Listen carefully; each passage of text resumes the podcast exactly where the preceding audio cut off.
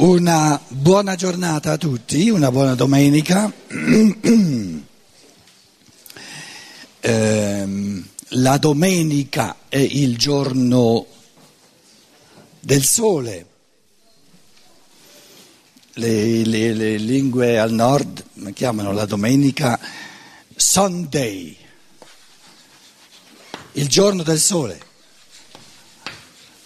In tedesco Sonntag.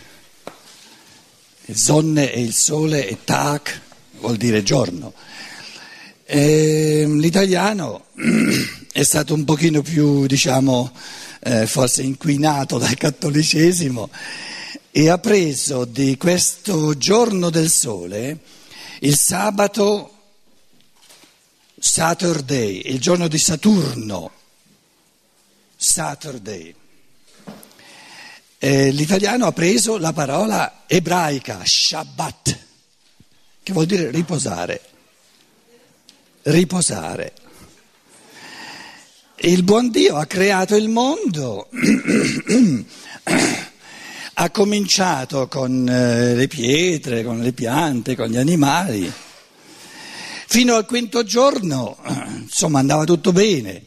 La grossa sfacchinata che l'ha costretto a riposarsi al settimo giorno è stato il sesto giorno dove ha creato l'uomo. Tra l'altro poi pare che il testo dica, è stato interpretato così, eh, ma non è vero, non è che ha creato il maschio e poi dalla costola di Adamo è stata creata Eva. è una interpretazione, eh, come dire, mascolinizzante. Adamo non era il maschio dal quale è stata creata la donna. Adamo era l'uomo primigenio, maschile e femminile, tutto insieme. E poi i due sessi si sono scissi. Quindi quando dalla costola è, è, è nata Eva, al contempo è nato ad, a, a, il maschio. Prima erano tutte e due insieme. Comunque il succo del discorso è che col fattore uomo eh, Dio si è talmente stancato che al settimo giorno doveva riposarsi. Per cui il settimo giorno in ebraico si chiama sabato, Shabbat. Per chi di voi sapesse l'ebraico, però devo prendere il gesto giusto, eh, perché dunque l'ebraico va da sinistra, da destra a sinistra, no? Shavat. Questa è una B, non è una ciabatta, eh? E questa è una T. Shabbat significa riposare. Quindi il sabato è il giorno in cui, il settimo giorno in cui Dio, eh, Yahweh o diciamo Elohim, riposa. Io il fatto che eh, si, è, si, è, riposato perché è stata una bella sfacchinata a, a creare l'uomo è, è un, dire, un, un risvolto psicologico, non c'entra nulla. C'è un senso, il senso di questo riposo di Yahweh è la filosofia della libertà. Cosa intendo dire? È, è semplicissima la cosa. Dio si è detto, adesso usiamo lingua, ehm, terminologia nostra, eh, Dio, tradu- ognuno lo traduca come, come gli pare. I, le parole sono tutte cifre, tutte metafore. si è detto, se io creo non soltanto eh, pietre inanimate, che non mi possono eh, far concorrenza, perché non sanno né parlare né pensare. Se creo non soltanto piante, non soltanto animali, ma se creo uno spirito nell'uomo, uno spirito, quello è, è spirito, è spirito. Allora, o decido di non creare l'uomo e allora resto io padrone, oppure se creo l'uomo come spirito libero, devo fargli posto, devo far posto alla sua libertà. Caro uomo, ora tocca a te e le vie della tua libertà sono aperte. Quindi questo sabato, questo riposare di Dio ha un significato bellissimo, profondo. Di fronte alla libertà dello spirito umano, l'unico atteggiamento veramente che onora degno dell'essere umano è di tirarsi indietro per lasciarlo fare, altrimenti non può esercitare la libertà, non può essere libero. Dio dice al settimo giorno, fenomeno umano, essere umano, ora tocca a te. E tu ho creato uno spirito libero, in erba, in potenza, però, eh, capito? Come si chiama il sabato di tutti i genitori di questo mondo? La pubertà.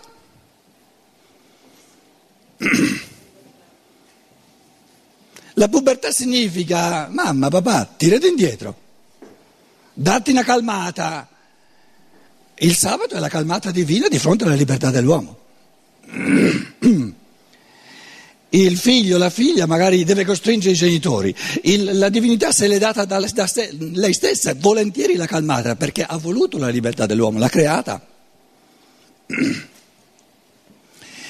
Allora, così come l'italiano ha preso per il sabato il termine ebraico, così ha preso per la domenica dal latino, a differenza dei linguaggi anglosassoni, delle lingue anglosassoni, dominica, dies dominicus, è il giorno del Signore, dominus. E dominus significa dominare, colui che è capace di dominare, padroneggiare. Con che cosa si domina? Con che cosa si padroneggia?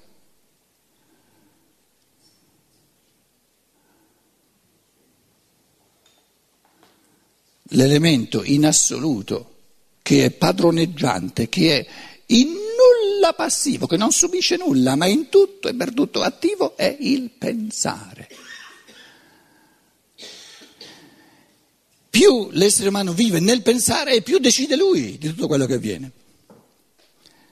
Quindi il pensare è passibile naturalmente di infinite gradazioni, di infinite intensità, però nel pensare si è sovrani. Capire vuol dire capire. Se non capisco devo essere dipendente dall'altro che mi spiega o che mi... o devo credere a qualcosa perché non lo capisco. Quindi il concetto di dominus è l'io. A differenza dell'anima, l'anima... È...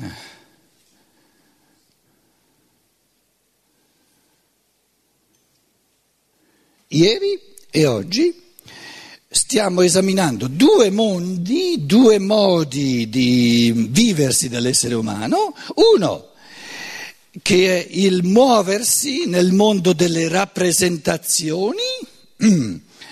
E per far sorgere rappresentazioni non ho bisogno di essere dominus, di essere signore, padrone, di essere eh, io prendo in mano le cose.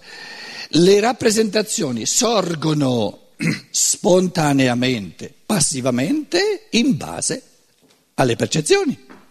Mi basta vedere, sentire, eccetera, sorgono le rappresentazioni. Quindi vivere nel mondo della rappresentazione è un fatto di automatismo, è la coscienza normale, spontanea, è il tipo di coscienza che ci dà la natura.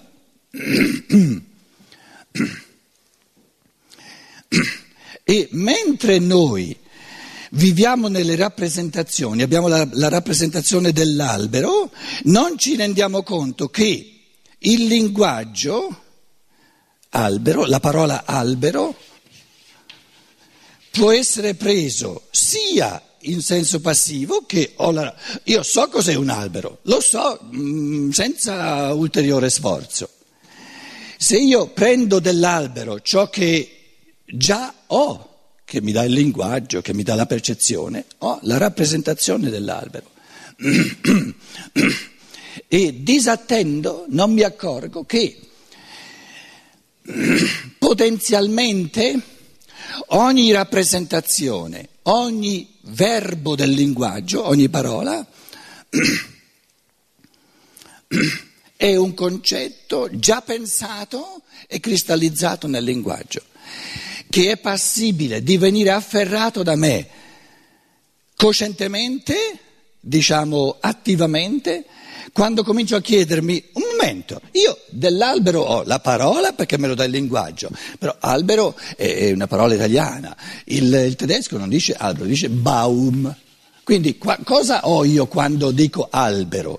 Ho una parola italiana e ho una rappresentazione, diciamo, più o meno a seconda de, de, degli alberi che ho, più o meno un, una rappresentazione dell'albero. Ho un automatismo di linguaggio italiano, il mio linguaggio materno, e un automatismo di rappresentazione.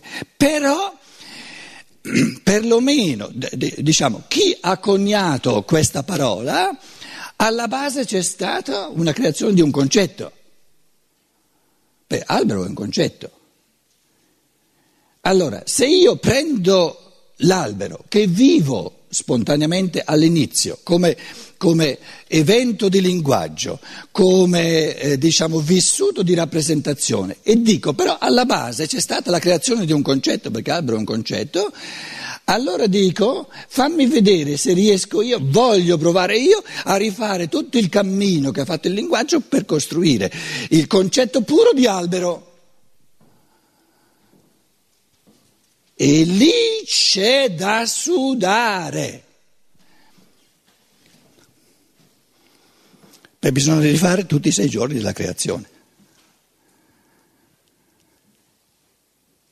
E il pensiero alla base dice, se tu trovi voglia di fare questo cammino, di afferrare tutte le rappresentazioni, tutte le parole del linguaggio come potenziali cammini di attivazione del tuo spirito per creare concetti sempre più nitidi, sempre più puri, ti strabilierai, ti, ti, meraviglierai di quanto sia bello, che la vita diventa molto più bella, perché è come un risvegliarsi superiore, un essere, un essere a un livello, eh, a un livello del tutto diverso che sta alla veglia ordinaria della coscienza ordinaria come la coscienza ordinaria sta alla coscienza sognante.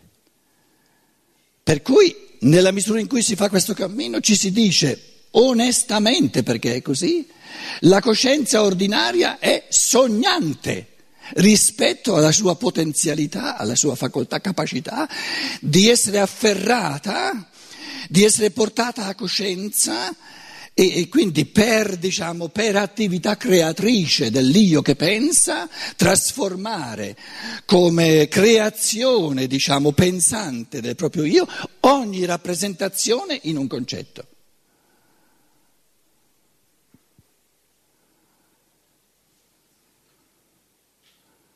Nella rappresentazione, nell'immagine rappresentativa, ho di una rosa. Ho la rosa? Ho la realtà della rosa? No, la guardo un giorno, piccola, neanche il bocciolo. La guardo un altro giorno, la percezione mi dà tutta un'altra immagine. La guardo un mese, due mesi dopo, tutta un'altra immagine. Non può mica essere la rosa quella lì, la rosa è sempre rosa, la percezione mi dà ogni volta una cosa diversa, non può mica essere la rosa quella.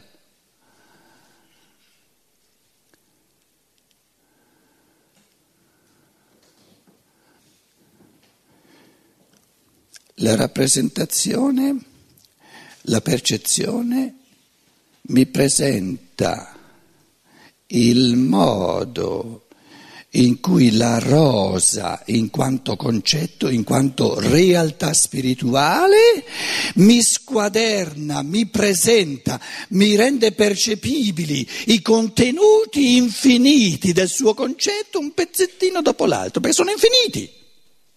Perché nel concetto di rosa c'è il bocciolo, c'è lo stelo, ci sono gli spini, sono, c'è la foglia, eh, la foglia che, che, che, ingiallisce in autunno, eccetera, eccetera, eccetera. C'è tutto questo. Ma la rosa mi dice, sta attento che se tu, se tu sei così passivo, così poltrone o così modesto nel pensare che non ce la fai a concentrare nel concetto l'infinità di, di, di, di, elementi essenziali della rosa, io ti aiuto quando sei bambino nel pensare, ti aiuto e Nello spazio del tempo ti presento squadernati uno dopo l'altro i vari aspetti essenziali della rosa per renderteli visibili, in modo che tu, percependo uno dopo l'altro tutti i vari aspetti essenziali della rosa, invece di averli tutti dispersi, uno dopo l'altro. Quando c'è uno non c'è l'altro, quando c'è l'altro non c'è quello di prima, eccetera, eccetera, eccetera. Impari nella formazione del concetto a averli tutti insieme.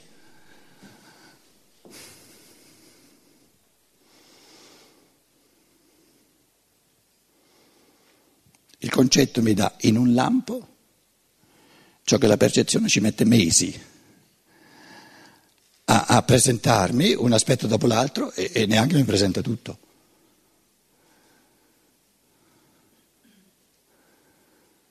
perché la rosa non è una sommazione di frammenti disparati, la rosa è una unità. Allora la, la, la percezione è un inganno, per la percezione mi presenta aspetti, uno senza l'altro, uno accanto all'altro, uno. Il concetto è tutto insieme.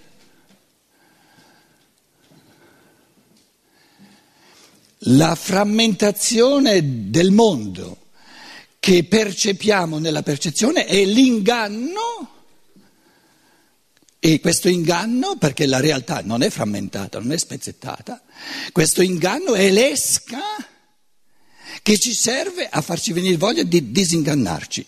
Quindi la percezione è l'inganno che ci fa venire voglia nel concetto, nel creare il concetto di disingannarci.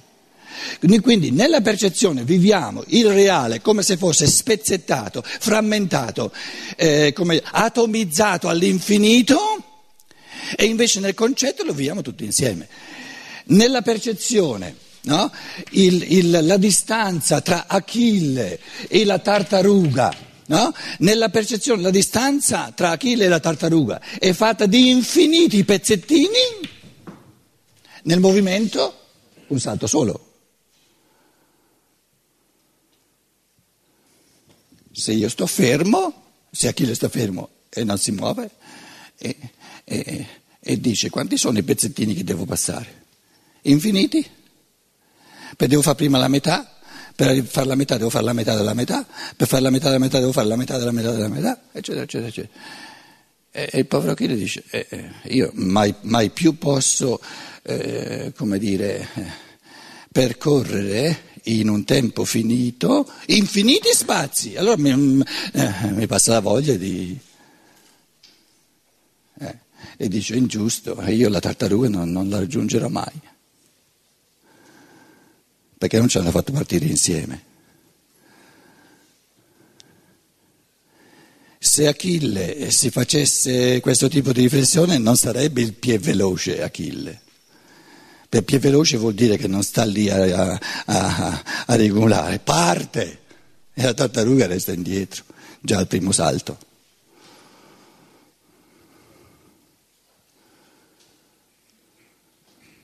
Di fronte al mondo spezzettato, tutto farraginoso, senza sconclusionato della percezione,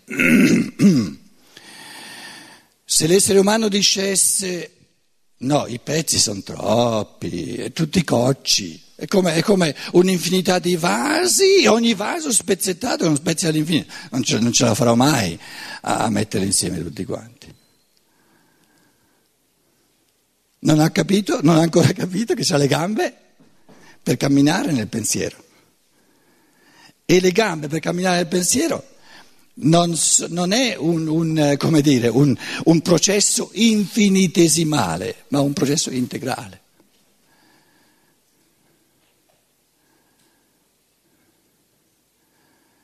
Quindi la percezione è vivere il mondo dalla parte dell'infinitesimalità, però il processo di integrazione non, non, non passa una infinità di, di pezzettini, no? lo fa in un attimo. 100, 1, 2, 3, 4, 5, 6, 7, 8, 9, 100 è una unità o, o bisogna fare 100 passi per arrivarci? 100 è 100. Dice, to, ti do 100 euro. No, no, no, no, no, no, no, no, non ci possono essere 100 euro senza contarli, senza avere 1, 2, 3, 4, 5, 6, 6, 6. Non puoi avere 100 in una volta.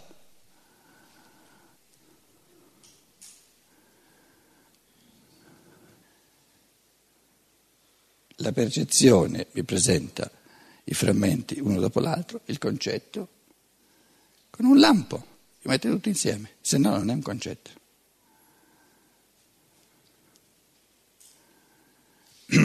Pure l'altra analogia della luce, sempre usata per capire il pensare, no? in greco eh, la parola idea, l'idea, l'idea, il concetto o idea è la stessa, viene dal greco idein, che significa vedere, video, idein. E all'inizio c'era il, il digamma eolico, se vedete la F, fidein, video. Quindi pensare è un vedere. Adesso l'immagine della luce. Quando noi accendiamo la luce, qui la luce, è accesa la luce, la luce illumina i pezzettini uno dopo l'altro?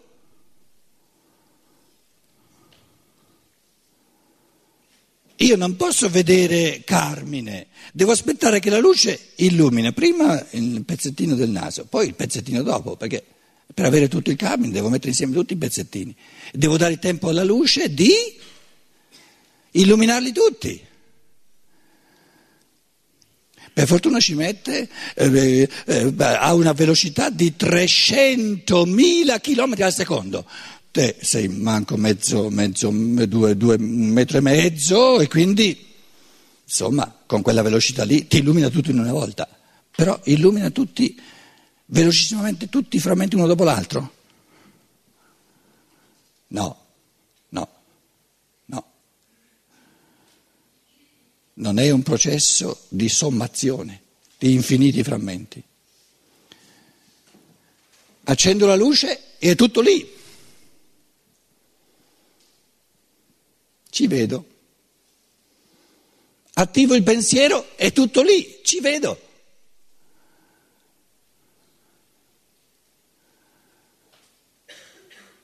Si tratta di accendere sempre, di nuovo, sempre di più la luce.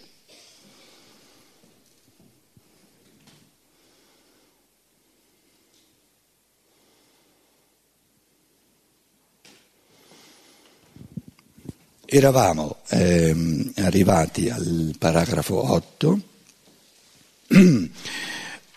Eh, dunque, il, il, problema sia del realismo ingenuo sia dell'idealismo critico no? è che, in fondo, la cosa in sé dell'albero, la cosa in sé dell'albero viene concepita come o me la dà la percezione, il, il realista ingenuo, che poi è la, la, la, la, posizione più giusta in fondo, no? dice io nella percezione, quando percepisco l'albero, ho l'albero, ho la realtà dell'albero, che è vero, è, però è vero soltanto perché non si rende conto che l'albero è un concetto oltre che essere una percezione. Perché se noi all'albero togliessimo via il concetto e lasciassimo soltanto la percezione dell'albero non ci sarebbe nulla, perché la percezione pura è il nulla dell'albero. E noi nel, nel, nel, nello stato di veglia non possiamo mai da adulti avere una percezione pura. Una percezione senza concetto non c'è. Quindi il bambino che non ha ancora i concetti non ha vere e proprie percezioni se fossimo puliti dovremmo dire ha ah, percezioni al massimo, se vogliamo, a livello potenziale, sono potenzialmente percezioni, diventano percezioni reali solo quando si aggiunge il concetto. Quindi o ce li ho tutte e due o non c'ho nessuno dei due. Il, nell'animale la, la, la, la percezione non è neanche potenziale, nel bambino è potenziale. Però potenziale è potenziale, non è reale la percezione. La percezione diventa reale quando dice eh, quello è il pane e allora c'è già il concetto, c'è già un inizio di attivazione del pensare. Allora, il problema del materialismo moderno, anche di Kant, Immanuel Kant, è che il materialismo moderno si è fissato sull'elemento di percezione e ha perso di vista sempre di più ciò che noi compiamo concomitante con la percezione, e cioè che creiamo concetti. E di, lo disattendiamo, non ce ne accorgiamo perché questo, questo processo di creare concetti si è, si è appoggiato sempre di più sul suo lato comodo automatico. Qual è il deposito più grande che ci sia di concetti automatici? Il linguaggio.